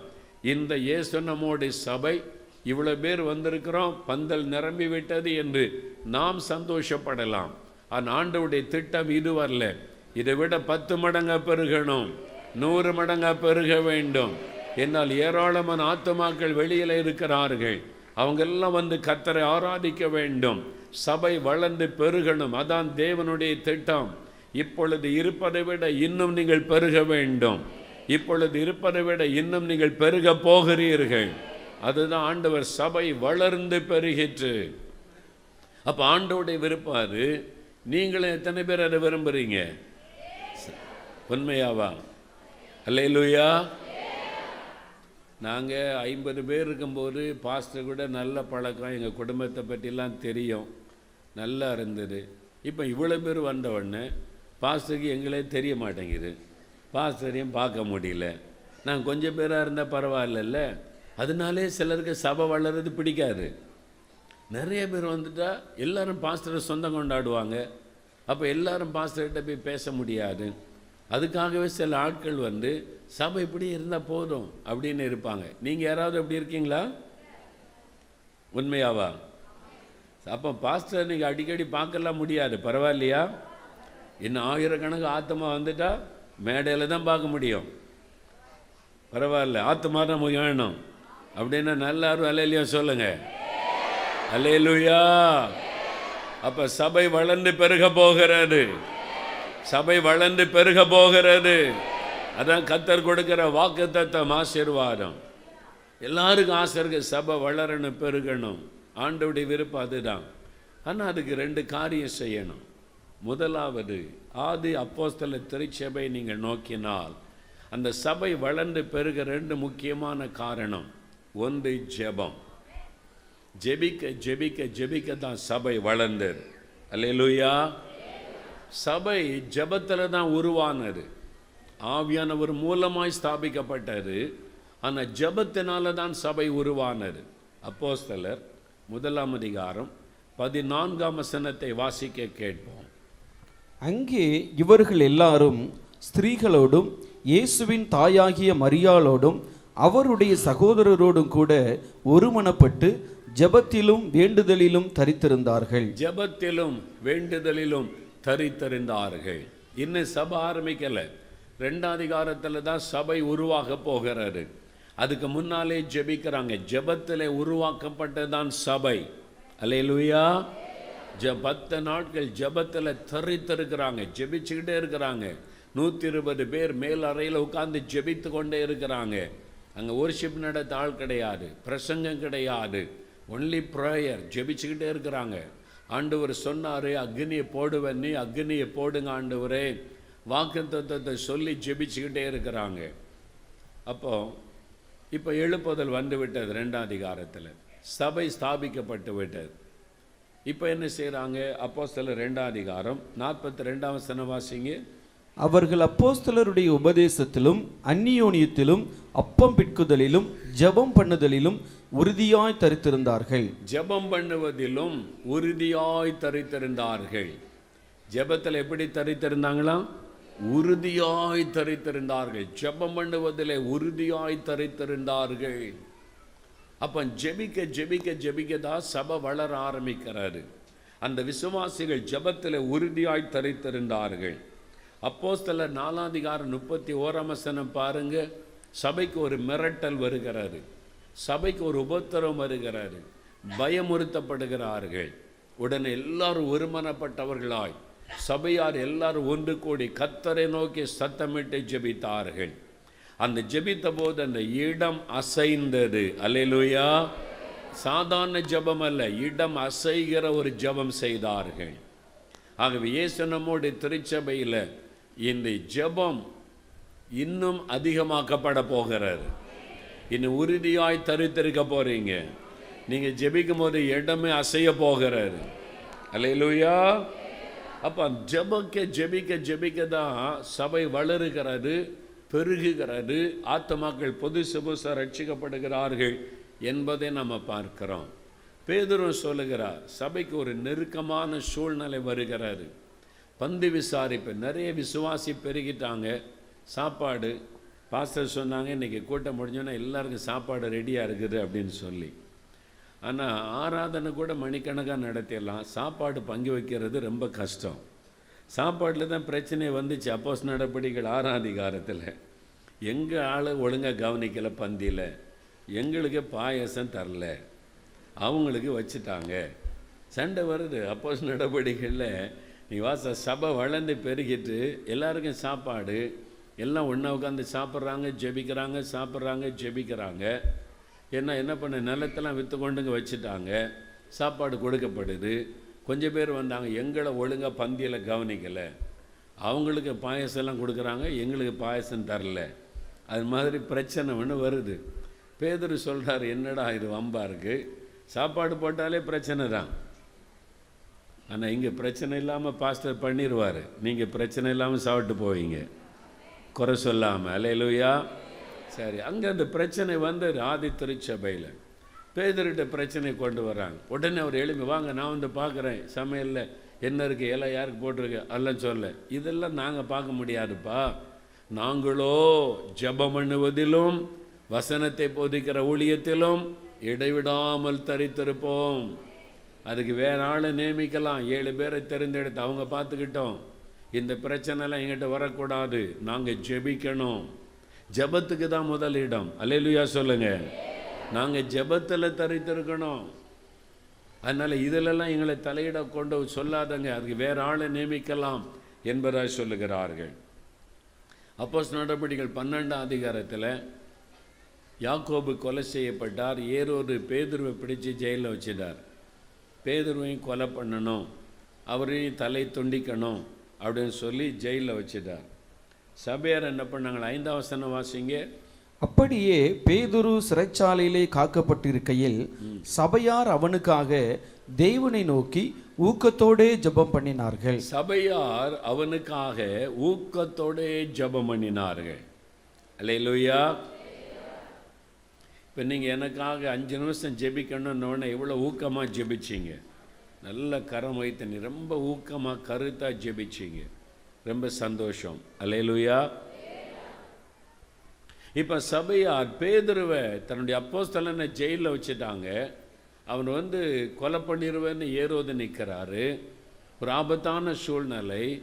எல்லாருக்கும் அறிவிக்கப்படுது விசுவாசிகளுக்கெல்லாம் பேதுருவை ஜெயிலில் வச்சுட்டாங்க. ஏரோது ஜெயிலில் வச்சுட்டாரு. வாங்க ஜெபிக்கணும் அப்படின்னோடனே எல்லாரும் கூடி வர்றாங்க. ஒருவேளை நம்ம சபைக்கு ஒரு உபத்திரம் வருதுன்னு வைத்துக்கொள்ளுங்க சபைக்கு ஒரு உங்கள் போ உங்கள் பாஸ்டரை போலீஸ் பிடிச்சிட்டு போயிட்டாங்க. அப்படிலாம் சொல்லாதுங்கன்றீங்களா? இல்லை ஒரு பேச்சுக்கு சொல்கிறேன் நீங்கள் இந்த மாதிரி கூட்டம் நடத்துகிற சபை பெருசாகுதுன்ற நீ இப்படிலாம் மா எங்களை நிறைய பேர் ரட்சிக்கப்படுறாங்கன்ற மரம் மாத்திரன்னு சொல்லி போலீஸில் கொண்டு போய் லாக்கப்பில் வச்சுட்டாங்கன்னு வைங்க. கேஸ் போடணும் அப்படின்னு. உடனே சபையில் அறிவிப்பு கொடுத்துருவாங்க. அம்மா போய் பிள்ளைகள்லாம் இருக்காங்க. எல்லாம் வாங்க பாஸ்டருக்கா ஜெபிக்கணும் வாங்க. எல்லாம் கூடி வந்து ஜெபம் பண்ணுவேன் எவ்வளோ நேரம் ஜெபிப்பீங்க?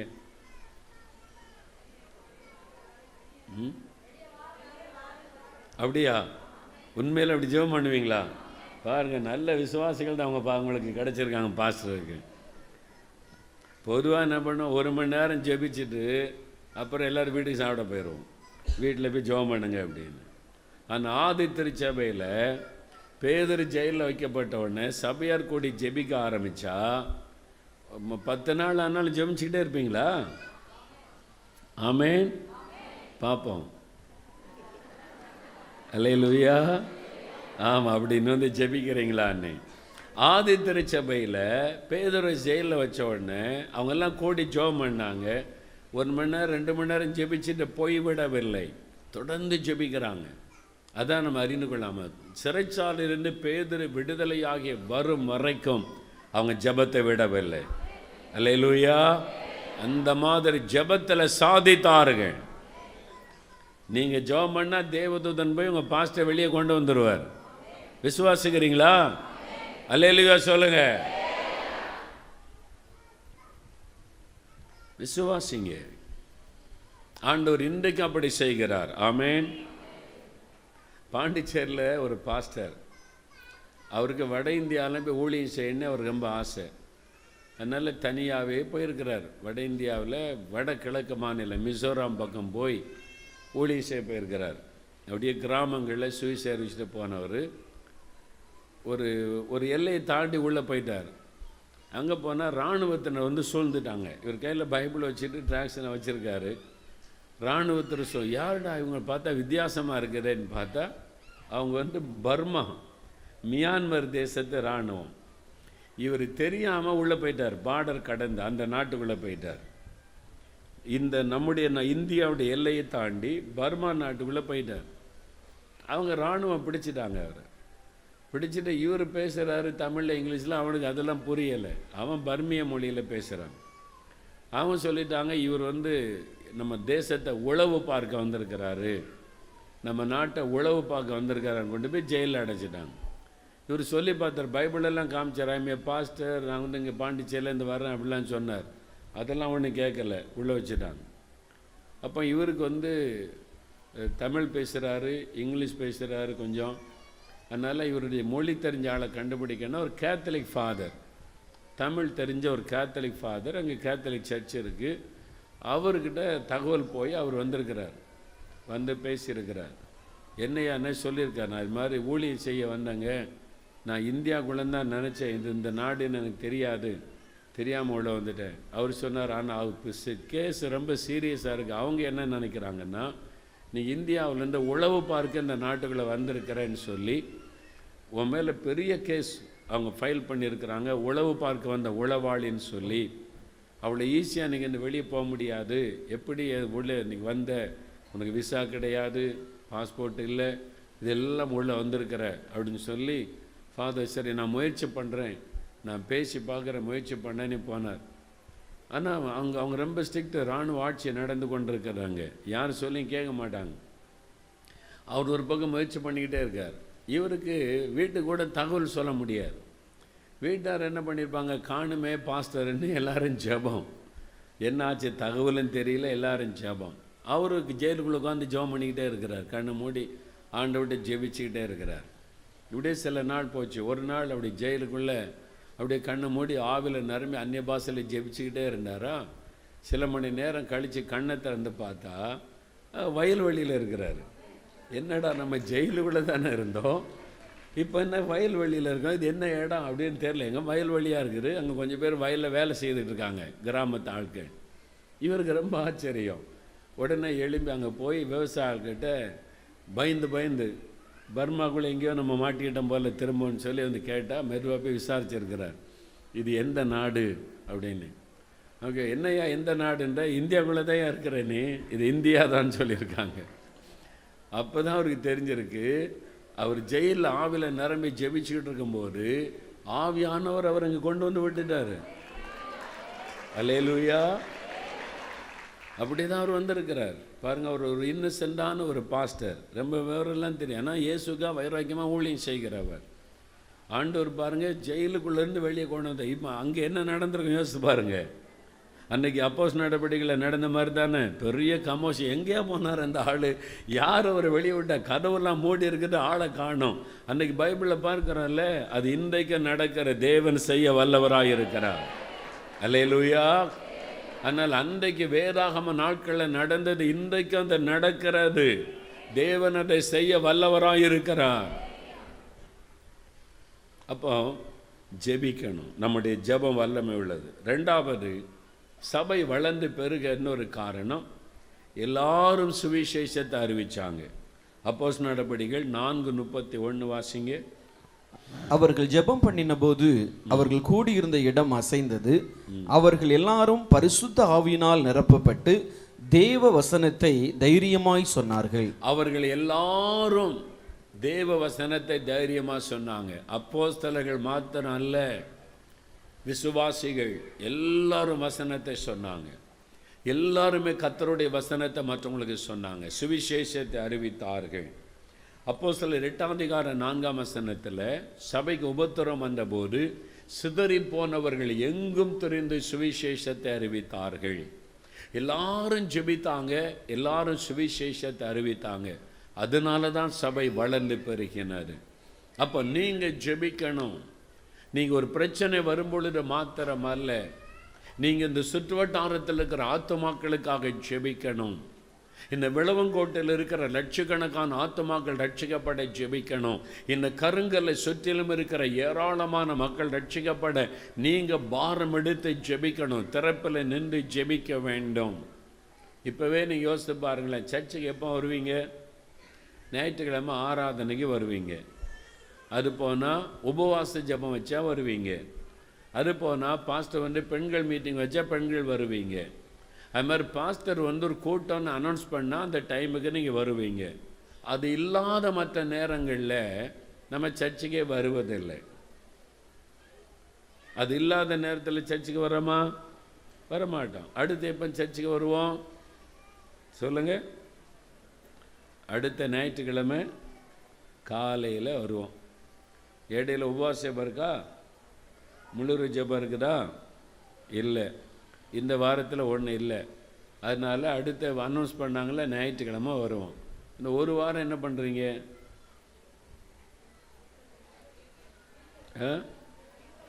வீட்டில் வீட்டில் வேலை. சமையல் பண்ணணும் பிள்ளைகளை கவனிக்கணும் கணவரை கவனிக்கணும். அது நிறைய வேலை இருக்குது. இப்போ வீட்டில் இருந்து ஜெபம் பண்ணுவோம். ஆனால் அப்போஸ் நடவடிக்கைகள் மூணாம் அதிகாரம் பாருங்க. அப்போஸ் நடவடிக்கைகள் மூணாம் அதிகாரம் முதலாம் வசனம் வாசிங்க. ஜெப வேலையாகிய ஒன்பதாம் மணி நேரத்திலே பேதுருவும் யோவானும் தேவாலயத்துக்கு போனார்கள். எதுக்கு போனாங்க?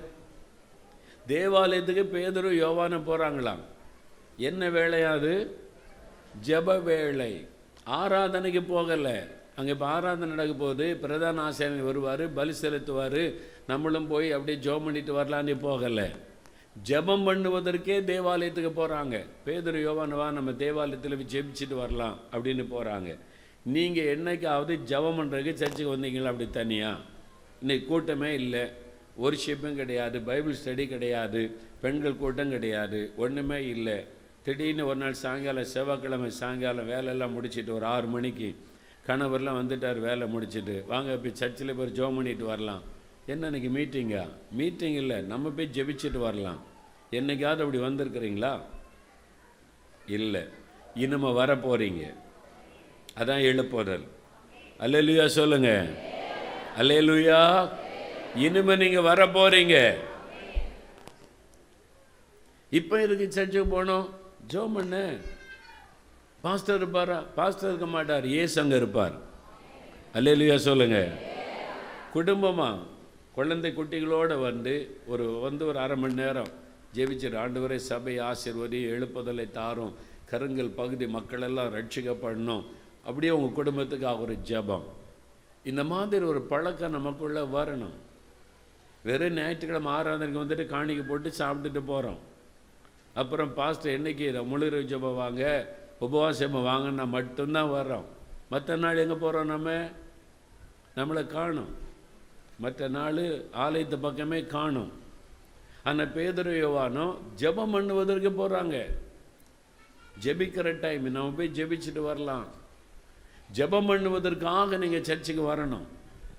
ஆலயத்துக்கு வரணும். வீட்டில் வந்து ஃப்ரீயாக ஜெபிக்க முடியாது. சர்ச்சுக்கு வந்தீங்கன்னா நீங்கள் எப்போவுமே ஜெபம் நடந்துக்கிட்டே இருந்தால் ஒரு தேவ பிரசன்ன சபையில் இருக்கும். அலேலுயா சொல்லுங்கள் அலேலுயா கத்தோலிக்க குடும்பத்திலேருந்து ரட்சிக்கப்பட்டவங்க கை வைத்துங்க. அப்பா நிறைய பேர் இருக்கிறீங்க. சரி கை கீழே போடுங்க. அந்த சர்ச்சு எப்போல்லாம் திறந்துருக்கும்? ஞாயிற்றுக்கிழமை மட்டுமா? ஆ? எல்லா நாளும் எல்லா நேரமும் திறந்துருக்குமா இல்லையா? நீங்கள் எப்போல்லாம் ஜோம் பண்ண போவீங்க? பூஜை இருந்தாலும் இல்லாட்டாலும் குடும்பமாக ஜோம் பண்ண போயிருக்கீங்களா இல்லையா?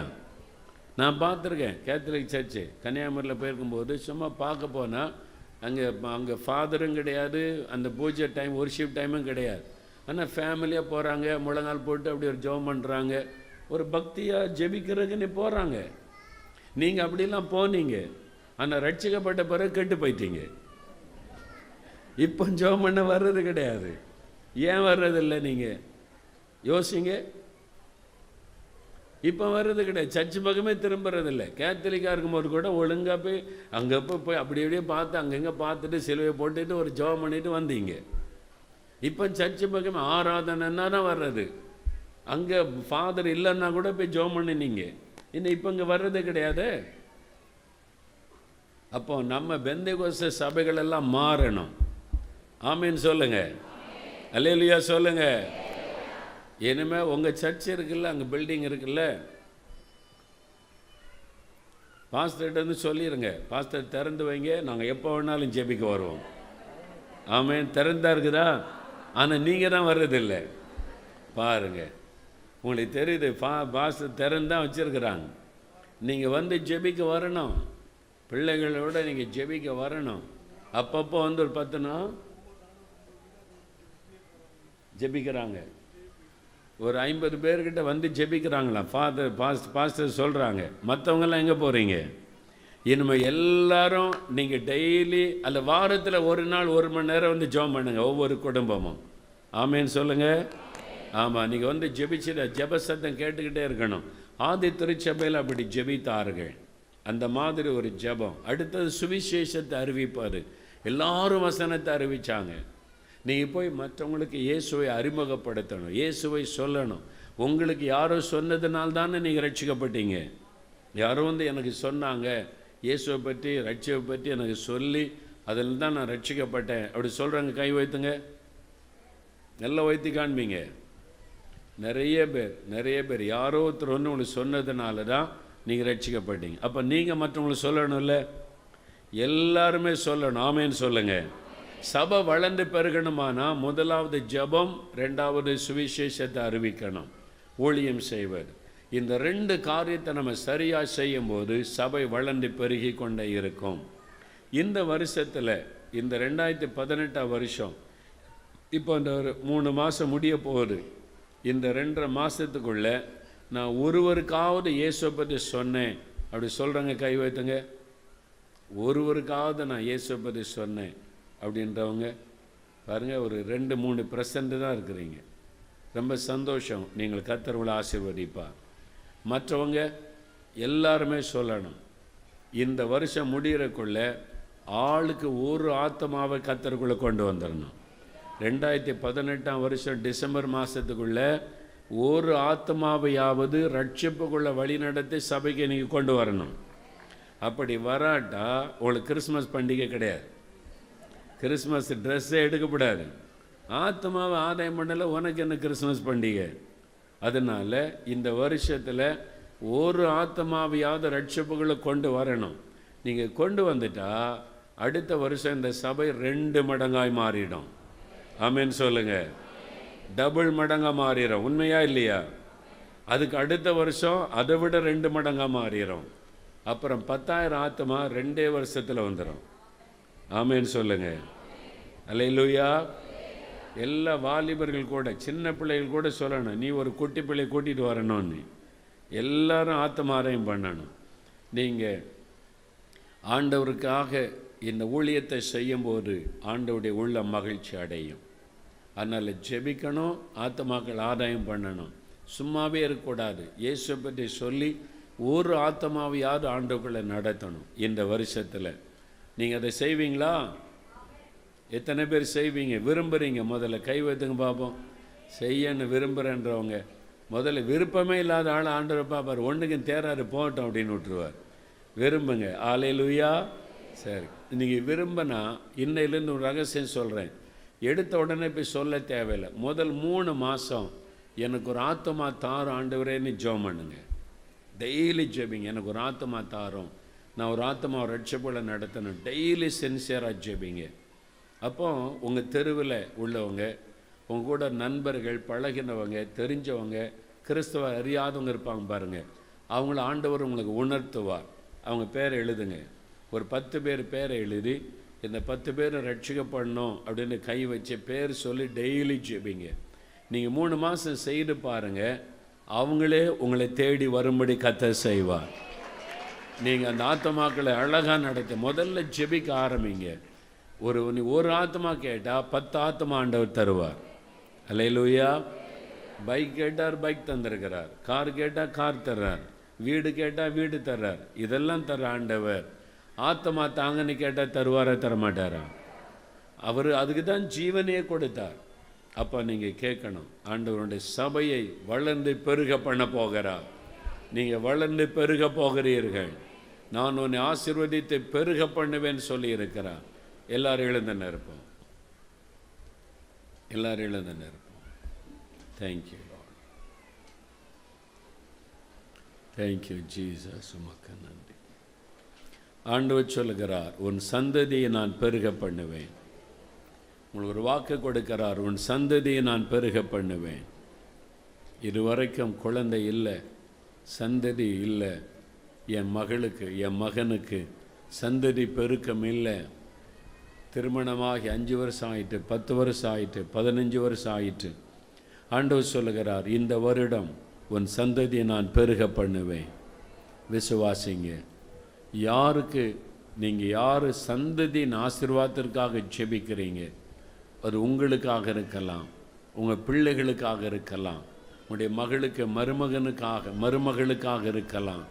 அல்லது வேறு எங்கேயோ இருக்கிற உங்களுடைய சொந்தங்களுக்காக இருக்கலாம். அந்த சந்ததியை பெருக பண்ணணும். அப்படி விரும்புகிறவங்க வலதுகரம் உயர்த்துங்க அவங்க குறிப்பாக அவங்களுக்காக ஜெபிக்கணும். உங்கள் மகளுக்காக ஜெபிங்க. உங்கள் மகன் குடும்பத்துக்காக மருமகள் ஆசீர்வாதத்தை ஜோம் பண்ணுங்க உங்களுடைய உறவினர்கள் சொந்தங்கள் உங்களுடைய பிள்ளைகள் ஜோம் பண்ணுங்க அல்லது உங்களுக்கு என்ன ஆசீர்வதி ஆண்டவரே சந்ததியா பெருக பண்ணும் சந்ததியை பெருக பண்ணும். நீர் வாக்கு கொடுத்தபடி இயேசுவின் நாமத்தில் சந்ததி பெருகட்டும். ஆண்டவர் ஜெபத்தை கேட்கிறார் சந்ததியை பெருக பண்ணுகிறார். உங்களுடைய ஜெபம் கேட்கப்படுகிறார் உங்களுடைய ஜெபம் கேட்கப்படுகிறார் உங்களுடைய ஜெபம் கேட்கப்படுகிறார். Thank you thank you thank you lord thank you lord உங்களுடைய ஜெபம் கேட்கப்படுகிறார். உன் சந்ததியை நான் பெருக பண்ணுவேன். ஆண்டவர் சொல்ல உன் சந்ததியை நான் பெருக பண்ணுவேன். உன் சந்ததியை நான் பெருக பண்ணுவேன். உங்களுடைய மகள் உங்களுடைய மருமகள் அல்லது உங்களுடைய சொந்தம் உங்களுடைய சகோதர குடும்பம் சகோதரி குடும்பம். யாரோ ஒருவருக்கா நீங்கள் பாரம் எடுக்கிறீங்க. ஆண்டவர் ஆசிர்வதிக்கிறார். இயேசுவின் நாமத்தில் ஆசிர்வதிக்கிறார். Thank you thank you thank you thank you lord Anusuya Anusuya என்ற பெயரை கத்தர் கண்முன்னால் நிறுத்துகிறார். யாரோ ஒருவர் அவங்களுக்காக ஜெபிக்கிறீங்க. அனுசுயாவுடைய கற்பத்தின் கனி ஆசிர்வதிக்கப்படணும்னு. உங்களுடைய ஜெபம் கேட்கப்பட்டார் கத்தர் ஆசிர்வதிக்கிறார். கற்பத்தின் கனியை கொடுக்கிறார். உங்கள் ஜெபத்தை கேட்டு அனுசுயான்ற ஒரு மகளுக்கு ஆண்டவர் வந்து சந்ததியை பெருக பண்ணுகிறார். இயேசுவின் நாமத்தினாலே ஆசீர்வாதம். தேங்க்யூ லார்ட் தேங்க்யூ லார்ட் ஆண்டவரே உம்முடைய வாக்கு தத்தத்தின்படி சந்ததி பெருகட்டும் இயேசுவின் நாமத்தில். அந்த ஆசீர்வாதம் பெருகட்டும். ஆமென். ரெண்டாவது உங்களுடைய வருமானத்தை ஆண்டவர் பெருக பண்ண போகிறார். உங்களுடைய சொத்துக்களை ஆண்டவர் பெருக பண்ண போகிறார். உங்களுடைய சொத்துக்கள் வருமானம் ஆண்டவர் பெருக பண்ண போகிறார். அந்த எனக்கு அந்த ஆசீர்வாதம் வேணும். நான் இன்னும் அநேகருக்கு நன்மை செய்யும்படி என் வருமானம் பெருகணும். வியாபாரம் பெருகணும். தோட்டத்தில் விளைச்சல் பெருகணும். நிலத்தில் விளைச்சல் பெருகணும். கத்தர் ஆசிர்வதிக்கணும். அப்படி விரும்புகிறவங்க வலதுகரம் உயர்த்துங்க ஒரு நிமிடம் ஜோமணி கேளுங்க. ஆண்டவரே என்னை ஆசிர்வாதத்தை பெருக பண்ணும். என்னுடைய தோட்டத்தை எல்லைகளை பெருக பண்ணும். விளைச்சலை பெருக பண்ணும். வருமானத்தை பெருக பண்ணும். வியாபாரத்தை பெருக பண்ணும். நான் பெருக பண்ணுவேன் என்று கத்தர் வாக்கு கொடுத்திருக்கிறார். இயேசுவின் நாமத்தினாலே. ஆண்டவர் பெருக பண்ணுவீராக. வருமானத்தை பெருக பண்ணுவீராக. எல்லைகளை பெருக பண்ணுவீராக. விளைச்சலை ஆண்டவர் பெருக பண்ணுவீராக. இயேசுவின் நாமத்தினால் செழிப்ப உண்டாகட்டும். தடைகள் எல்லாம் மாறட்டும் இயேசுவின் நாமத்தில். வருமானத்தை பெருக பண்ணும் பெருக பண்ணும் ஆண்டவரை. இனி கடன் பிரச்சனை எல்லாம் மாறணும். வறுமை எல்லாம் நீங்கணும். அவருடைய வருமானம் பெருகணும் இயேசுவின் நாமத்தை கத்தர் ஆசீர்வதித்து விட்டார். அதற்காக புதிய பிஸ்னஸுக்கான வழிகளை கத்த திறக்கிறார். வேலைக்கான வழிகளை திறக்கிறார். உன்னுடைய ஜெபம் கேட்கப்பட்டது. ஆண்டவருக்கே ஸ்தோத்திரம். அல்லே லூயா உன்னுடைய சபையை நான் பெருக பண்ணுவேன் என்று கத்த சொல்லுகிறார். இந்த சபையை பெருக பண்ண போகிறார். எல்லாரும் வலதுகரம் உயர்த்தி ஆண்டவரே சபை பெருகணும். ஜெபிக்க நான் என்னை ஒப்பு கொடுக்கிறேன் ஜெபிக்க என்னை நான் ஒப்பு கொடுக்கிறேன் சபை பெருகும்படி ஆத்தமாக்கள் பெருகும்படி சபையின் எல்லைகள் பெருகும்படி இன்னும் புது புது சபைகள் உருவாகும்படி நாகர்கோயில் கன்னியாகுமரி மாவட்டம் முழுவதில் இந்த சபை இயேசு நம்மோடு இந்த சபை இன்னும் பெருகன ஆண்டு வரை கிளைகள் பெருகன ஆண்டு வரை ஊழியர்களை எழும்பணம் ஆண்டு வரை. இந்த கருங்கல்ல சபையின் எல்லை விரிவடையணும். சபை வளர்ந்து பெருகணும். ஜெபிங்க ஜெபிங்க ஜெபிங்க ஆண்டு வரை. நாங்கள் ஒரு மனதோடு ஜெபிக்கிற ஆண்டு வரேன்னு ஜோம் பண்ணுங்க. இயேசுவின் நாமத்தினாலே இந்த சபை வளர்ந்து பெருகுவதாக. சபை வளர்ந்து பெருகுவதாக. எல்லைகளை நீர் பெருக பண்ணுகிறீர் ஆண்டவரே. சின்னவன் ஆயிரமும் சிறியவன் பலத்த ஜாதியுமாவான். கத்தராகிய நான் ஏற்ற காலத்தில் இதை தீவிரமாய் நடப்பிப்பேன். என்ற வார்த்தைக்காக நன்றி. அந்த வாக்குத்தத்திற்காய் நன்றி. இது பெரிய ஒரு ஜாதியாய் மாறப்போகிறது. இந்த சபை ஒரு பலத்த ஜாதியாய் மாறப்போகிறது. கத்தர் பெருக பண்ணுகிறீர். இப்பொழுது இருப்பதை விட நூறு மடங்காய் ஆயிரம் மடங்காய் பெருகட்டும் இயேசுவின் நாமத்தில். ஊழியத்தின் எல்லைகள் பெருகட்டும். இந்த சபையின் இடத்தின் எல்லைகள் பெருகட்டும். ஸ்தலங்கள் பெருகட்டும். கத்தர் பெருக பண்ணுகிறீர். ஆசீர்வாதம் உண்டாகட்டும். நீர் ஆசீர்வதித்து விட்டதற்காய் ஸ்தோத்திரம். நாங்கள் பெற்றுக்கொண்டோம் என்று விசுவாசிக்கிறோம். ஆண்டவரே நீர் என்ன சொல்ல சொன்னீரோ உம்முடைய பிள்ளைகளுக்கு நான் சொன்னேன். இந்த வாக்கு தத்தத்தின் ஆசீர்வாதம் உம்முடைய பிள்ளைகளுக்கு நிறைவாய் உண்டாக இருக்கட்டும் இந்த நாள் முதல் அந்த ஆசிர்வாதத்தை உம்முடைய பிள்ளைகள் காணட்டும். இயேசு கிறிஸ்துவின் நாமத்தில் ஜெபிக்கிறோம் பிதாவே. ஆமே அப்படியே நின்றுடுங்க நம்ம ஜெபிக்கலாம்.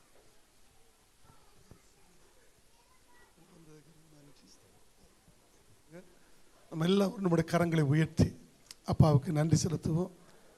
அண்ணன் மூலமாய் கத்த நமக்கு கொடுக்கப்பட்ட வாக்கு தத்துவத்தின்படி சபை பெருகி வளர்கிறதற்காக ஆண்டவருக்கு நாம் எல்லாம் ரெண்டு கரத்தை உயர்த்தி நன்றி செலுத்துவோமா? அலலூயா எல்லாரும் அப்படி கைகளை உயர்த்தி நன்றி செலுத்துவோம். அருமையான தம்பி ஜேக்கப் அவர்கள் அந்த ஆண்டவர் அவருக்கு கொடுத்த ஒரு பாடல். என்னுடைய இருதயம் பேசிக்கொண்டே இருக்கிறது. அந்த பாடலை பாடுவதற்கு. கண்மலை மீது கால்கள் நிறுத்தினேன். தேவன் தம்பி கொடுத்த பாடல். அந்த பாடல் இன்னைக்கு உலகம் முழுவதுமாக இந்த பாடல் எங்கே பார்த்தாலும் கேட்கலாம். இந்த பாடலை பாடுவதற்கு என்னுடைய இருதயம் உணர்த்தப்படுகிறது. இந்த பாடலுடைய சில அடிகளை பாடி கடைசி ஜெபித்து நம்ம ஆசீர்வாதத்தை கூறப்போகிறோம் எல்லாரும் சேர்ந்து அப்படி ஜெபிப்போமா?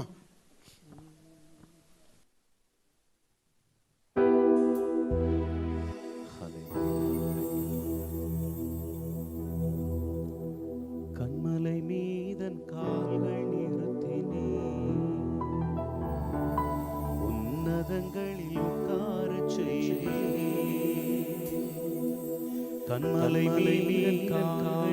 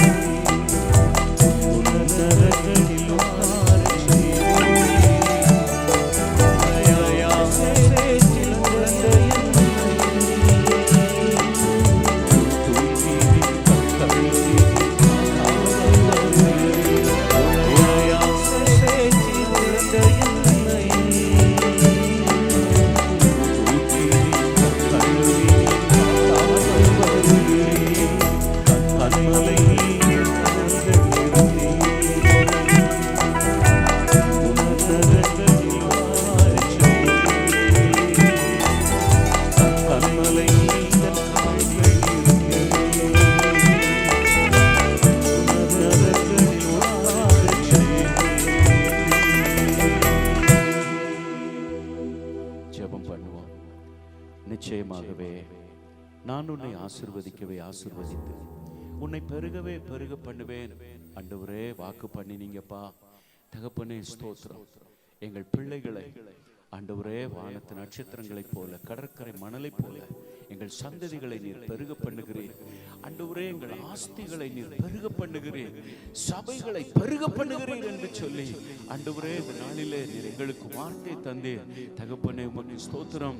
நீர் பெருக பண்ணுவதற்கு நாங்கள் தகப்பனே நன்மை செய்கிறவர்களாய் கர்த்தருடைய நாமத்திற்கென்று கொடுக்கிறவர்களாய் ஜெபிக்கிறவர்களாய் சுவிசேஷத்தை அறிவிக்கிறவர்களாய் காணப்படும் போது இத்தனை ஆசிர்வாதங்கள் பெருக்கங்கள் எங்கள் வாழ்வில் உண்டாகும் என்று எங்களோடு பேசினேன்.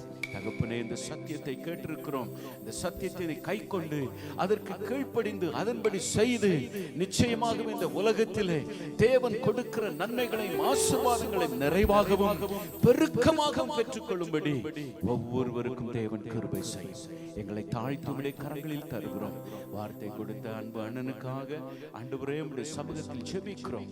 ஊழியங்களை கத்த பெருக பண்ணும்படியாக நாங்கள் செபிக்கிறோம். தகப்பனே எங்கள் சபையை கத்த பெருக பண்ணும்படி பண்ணும்படியாய் ஜெபிக்கிறோம். ஒவ்வொரு விசுவாசிகளையும் பெருக பண்ணும்படியாய் ஜெபிக்கிறோம். ஜெபத்திலே ஆவிக்குரிய வாழ்க்கையில பெருக பண்ணும்படியாக ஜெபிக்கிறோம். நன்மையிலும் கிருபையிலும் பெருக பண்ணுவீராக நம்முடைய கரங்களில் எங்களை தாழ்த்தி ஒப்பு கொடுக்கிறோம் எல்லா மகிமையும் கனமும் துதியும் எங்கள் தேவனாகிய கத்தர் ஒருவருக்கே நாங்கள் செலுத்துகிறோம். கத்தராகிய இயேசு கிறிஸ்துவின் பரிசுத்த நாமத்தில் ஜெபிக்கிறோம். ஜீவனுள்ள பரமபிதாவே. ஆமென். ஆசீர்வாத ஜெபம். நம்முடைய கத்தராகிய இயேசு கிறிஸ்துவினுடைய கிருபையும் பிதாவாகிய தேவனுடைய அன்பும் பரிசுத்தாவியனுடைய ஐக்கியம் சிநேகம் பாதுகாப்பு ஆசீர்வாதம். நம் அனைவரோடு கத்துடைய வருகை பரியந்தம் நிறைவான ஆசீர்வாதம் தங்கியிருப்பதாக என் ஆத்துமாவே கத்தரை சோத்தரி. முழுவிளமே பரிசுத்த நாமத்தை சோத்தரி. ஆத்துமாவே கத்தரை சோத்தரி. கத